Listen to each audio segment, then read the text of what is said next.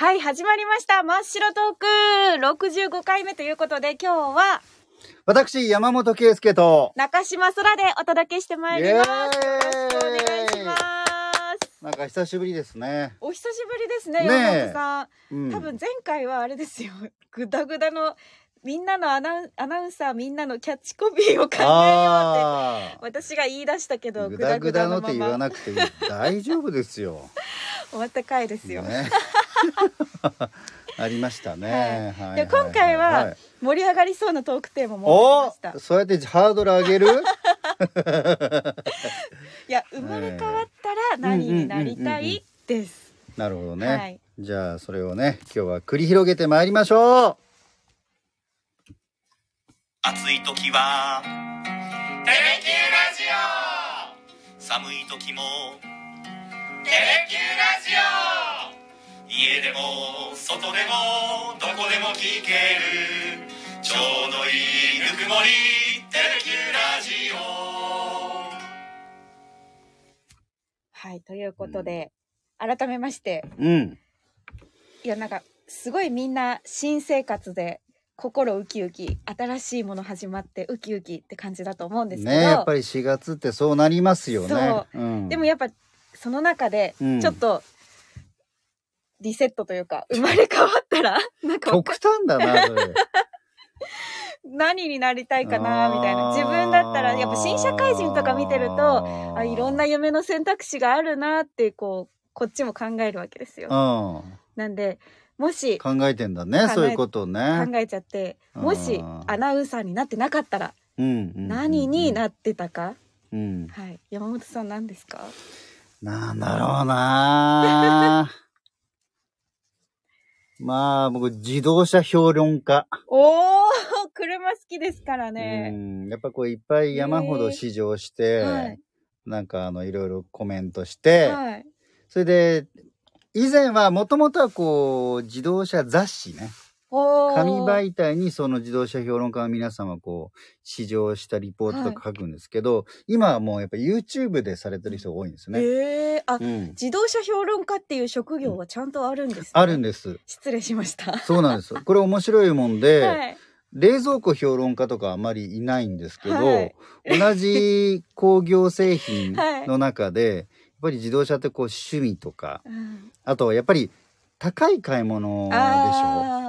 あだから、あのーそれ専門にコメントをする人っていうーのが、あー確かに。職業としてあるんですよ。レビュまあー、が大事ですうん。うんうん、そうそう。だから、まあ、例えば、あの、スマートフォンの、とかに精通してる評論家の人とか、今度、あのね、はい新機種のこれがこうですみたいなのは、あの、ありますけど、まあ、そんな感じでう、んうんうんあの、以前から自動車評論家、モータージャーナリストっていう人たちは大勢いるんですよ。はい。で、その協会とかもあって、その人たちが1年に1回、えー、カー・オブ・ザ・イヤーっていうね、はい。あのー決めるのも主にその人たちがメンバーになってる。うん、カーオブザイヤーはなんか CM とかでも聞いたこうんとありうんうん、ますよ。カー・オブ・ザ・イヤー受賞みたいなね。はいそうそう。誰も、まあ、その人たちだけじゃないんですけど、その人たちが中心となって決めているということで。へーえでもそれってなんか今からでもなれそうじゃないですか、ああ、確かにね、ちょっとやろうかなと思った時期はありましたけどね。はいただね、やっぱ YouTube の時代でしょ。はい。だから一般の人でそれをもう、まあ、型を並べるって言ったら評論家の皆さんに失礼かもしれないけど、なかなかなレビューをする人がやっぱりいるんですよ、YouTuber。が。うん、で、その地元の自分ところの、あの、自動車のお店にはい。行って、で、そこもまあちょっと PR を兼ねていいですよってことで、っていうことでね、乗り遅れたなと、車だけにね。あえーうまいこと言いましたね。えうまいことってね。ううまいこと言いましたね。ちょっと噛んだうんあれはなんかいいなと思って、だからこう、なんか選ばれし評論家は、はい。海外のメーカーのすごくこう、もう、もう羨むようなリゾート地とかで開かれる試乗会に招待されたりするんですよ。あー素敵、ね、いいよね。いいですね。うん。まあ、い以前はね、そういうのすごいあったみたいで、はい。まあ、こんな話をね、えっ、と、山モーターズでもよくしてますんで。はいええええ だかからもうほぼちょっと車だね。片足突っ込んでやっぱりね。車になっちゃうね。車が好きですあとよね。なんだろうな。え、でも私はあれですよ。ねえ。あの、生まれ変わるというか、もし、はい。もう一個職業、新しく大学とかで考えるってなったら、うんあ、なんか、検察とか、なんか、え？テレキューアナウンサーズからこんばんはって来ました。どういうこと？乗っ取られてますか？誰？乗っ取ってる？誰？やだよ。誰ですか？ああ、いやいやいや、テレキューラジオ。とテレキューアナウンサーズは違う。一緒か。まあいいや、続けよはい。あ、なんだっけ？なんの話私の話か。う。うん。そうです。あ、なんか、弁護士とか、うんうん。検察官とか、そういうなんか法律家になりたいです、私。おー、どうして？うん。いやなんか、ちょっとヒーローみたいじゃないですか。あー。かっこよくないですはははは。いかや、あの、いや、最近あの、うん。木村拓哉さんのヒーローをうん。見返してて、うんうん。完全にそれに憧れてるのが、いいっすよ一ね。あの、ちょっと型破りなね、そうそうそう。感じのねい。やでも、僕でも以前ああいうちょっとね、はい濃いめのオレンジのダウンジャケットを 持ってて、僕のが先に買ってたんですよ。はいで、その後に木村拓哉さんがヒーローで、そう一緒だとか思って。いや、そこ？あの、黄、おオレンジのダウンジャケットには憧れてないんですけど。ああ、そっちの、そっちの方お仕事の方ですね。お仕事の方。うん。あ、そう。それで思い出した。そうだ、車じゃなくてあれだ。はい。俺はやっぱ、刑事も憧れましたね。ああ、警察。僕、刑事ドラマが大好きで。えー、ああ、確かにテレキュー朝活動画でも、はいはいはい。刑事の風のなんか動画。だから、あのー何時何分、現行犯逮捕みたいな。ああ、あれはいいですね。あれはいいですねって。マルガイが逃げ、逃走しました、そうそみたいうな。そうそうそう。だから、あのー私以前はのい最初に勤めていた放送局の時代は、はい。あの、記者も、こう、兼務してたね兼ねてたんですよ。で、あの、大体駆け出しの頃って警察事件事故担当するから、県警本部の記者クラブとかに勤めるでしょ。だからその県警の廊下とかを歩くのが、はい。ちょっとな刑事みたいでかっこいいと思って。冬場とかにはい。コートでこうあーロングコートとか歩くのが、はい。おーとか思ってる っていうね。でも、気分を味わってて。行き先は記者室なんですけどね。ええ、そこからいきなり捜査一課とか入れないんだけど、そういうのありましたね。ええいや、パトカーは苦手だな。見たら苦手、じゃない。見たら逃げたくないです。そんな人が法律家なれない。そうよ。あんた職質のプロなんて、あの、軽パトロールのプロの人なんかは、はいそれすれ違った車で、ちょっと目線がおかしかっただけですぐわかりますからね。そうそう言われるのえで、えなんか、警察24時とかでも、そ目線そらしたって言ってこう追いかけていくじゃないですか。だから、目線そらしちゃいけないのかなと思って、ガ ン見してるんです。車運転してる時とかに。う。いやいや今、そらしたら職質されるとか。あの24時とか、あの、警らのパトロールの人たち、すごいよかねっ。こいい。もうなんか、だってすれ違った車、つい最近見ましたけど、はいその、二人組で乗ってて、おお二人とも同じように目線を動かして、あで、あ。すぐ。うーって行くんですよ。いで、そしたら、やっぱり、こう、麻薬とかね、はいとかいうことで検挙するとか。ビビってくるんでしょうね。ね目見たらわかるんでしょうね。ね純粋な目しとかなきゃいけないですね。絶対もっと、もっとなんか、不自然になるよ。そういや、したら多分もう、本当に目もそらせないあし、ーでもいつまで見てればいいかもわかんないし。ええなんでそんな パトカーにそんな、わかんなんない。か、あるんですか？隠してることが。いやいやいやいや、身は潔白ですよ。あの、本当に真っ白なんですけど、うん真っ白トークだけに。だけに。真っ白なんですけど、うんなんか緊張しちゃいますうね。ーんはい。あのね、生まれ変わるでもう一ついくと、あのーまあ男性でもできるんですけど、はい。こう髪の長さでああ。結構生まれ変わるまではいかないけど、思いっきり変わるじゃないですか。はい。で、ソラさんはテレキューに入ってきた頃はもっと短めだったでしょ？ええええええ。で、こう長くしたりとか、あとあの、岡田桃佳は、はい。あの、テレキューに入る前は長くうんて、こう短くして入社してきたでしょ、そういうなんか、どういうことでこうそういう変わったりするのかなっていうのが、あまあ、髪の毛に敏感な私としては すごくそうどういうことでそのバッと変えたりするのかなっていうのが、あうん、あ東さんこんばんは。あこんばんは。どうもお世話になります。そうですね。髪の毛変わるタイミングっていうのはうんん。でももともとその髪短かったんですけどそれ伸ばそうかなってテレキュー入る前に思ってたんですけど、うんうん。私小野口さんが退社されるっていうのを退社されてその代わりに入るっていうのを知らなくてその当時。うんうん。小野口さんが髪長いから小野口さんと年齢近そうだし差別化のために髪短いままでいようと思ってテレキュー入ってきたんですよ。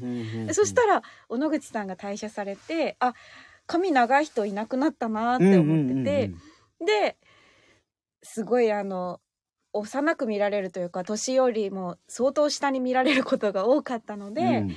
あ髪伸ばして大人っぽくなりたいな、うん髪長い人いないし、うん。テレキューのアナウンサーの中で、うんうんうん。じゃあ長くして差別化を図ろうと思ってうん。伸ばしました。へえで今はもうね大人っぽくなりたいっていうのと、うん。岡田ちゃんは髪短いので、うん。あちょうど住み分けできてるじゃんっていうので、えー、やっぱそういうの考えるんだね。はい。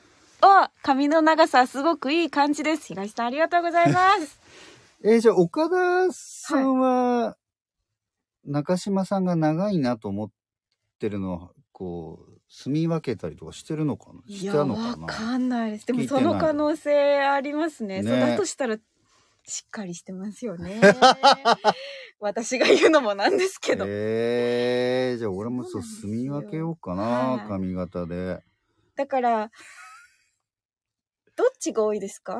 髪長いでもそんなだって差がないですよね男性は。男性はないですね。はまあ、自然現象でだんだん減っていくケースはありますけど、はい。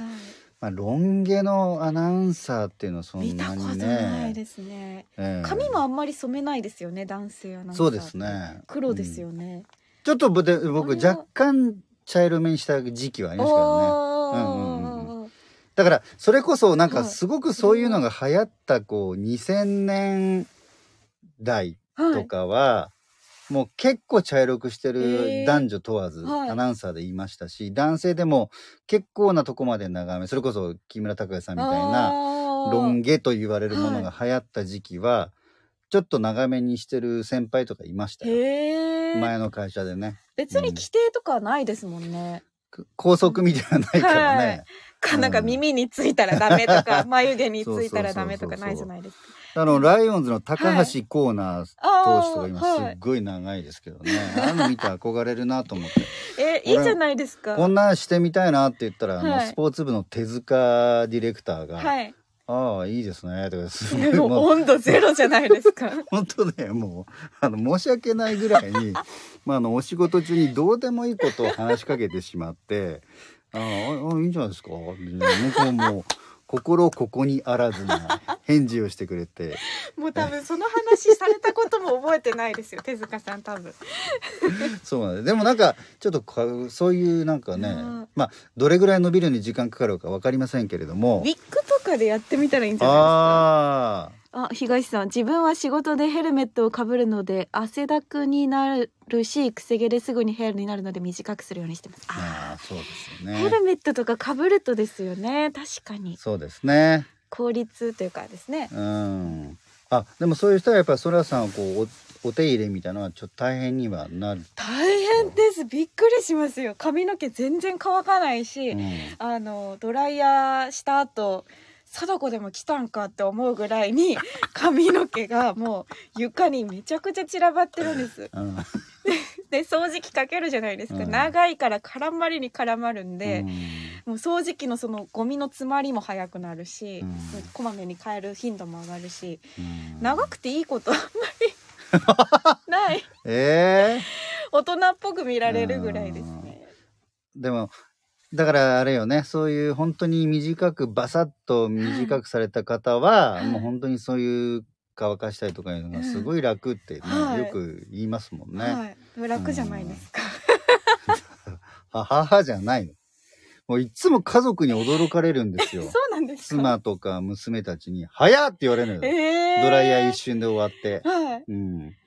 ななんいですか。か私いつもこう車と髪の毛の話に最後持っていくという悪い癖がありますけれども。いやいやいやいやいや。電気代いやいやいやの節約ですし。でも、要は、まあ、おしゃれは我慢って言いますけど、はい。やっぱり長い髪も、うん。ってことなんだね。そうですね。うん。でもまあなんか髪のヘアアレンジとかなんか見てて楽しそうだな羨ましいなって思ってたのが今自分でできるんで、その楽しさとかはあります。おしゃれの幅が広がったりとうん。か今日はあれですよね、なんかちょっと、こう、なんていうんですか、はい。説明してください。編み込みをそれ編み込みを、してるんですけどどこに、それなんていうんですか？左の頭頂部からはい。耳の後ろにかけてうん。ちょっと三つ編みで編み込みをしてちょこっとだけ変化を加えてるんですけど。あっていうのもこれあれなんですよ。あの私髪の毛の量が多いので、うん。少しだけでも束ねるとーうん。一気に収まりが良くなるんです。髪の毛の。あーそうなんだね。はい、じゃないとブワーンってこう毛先が広がっちゃう。んで、これ片方だけして、はい、両方はせんのか。あこれはあの力尽きました。左だけやって疲れたからもういっかと思って、へえなるほどね。はい、じゃあ、やっぱこう、でもねアシンメトリー大事って言うじゃないですうか、ん。っていう言い訳ですね東さん知り合いの女の子も今はお尻の上くらいまで伸ばしていてなかなか切るタイミングがわからないお尻の上ってすごくないですか？すごい長さですね。はいなかなかいないでしょう、そういう。まあ、ロングの人っていっぱいいるけど、はいそこまでってね。それでこう髪の毛の質とかね保つのも大変ですし、そうですね。ごいななんか生まれ変わったらの話からなぜか髪の毛の話ですけどいや、でもヘアスタイルで、こう、はいある意味、こうね、生まれ変われるっていうか、はい。雰囲気が変わるってこともあるかもしれません3ね。年間で私は生まれ変わりましたんではい山本さんもぜひ。はい。20年ぐらいかかるかもしれませんけどね。そんなことはない、はということで今日い。この辺で、はいはい。はい ぬるでもっとあれでしょ。だから、夕刊福岡とか、はい。オンエアで、そらさんのそういうヘアアレンジもはい。楽しめるかもってことね。楽しんでください。頑張ります、あの片方だけだったら途中で力尽きたって思ってくださいはい。それじゃあまた次回もぜひお聞きください。ありがとうございました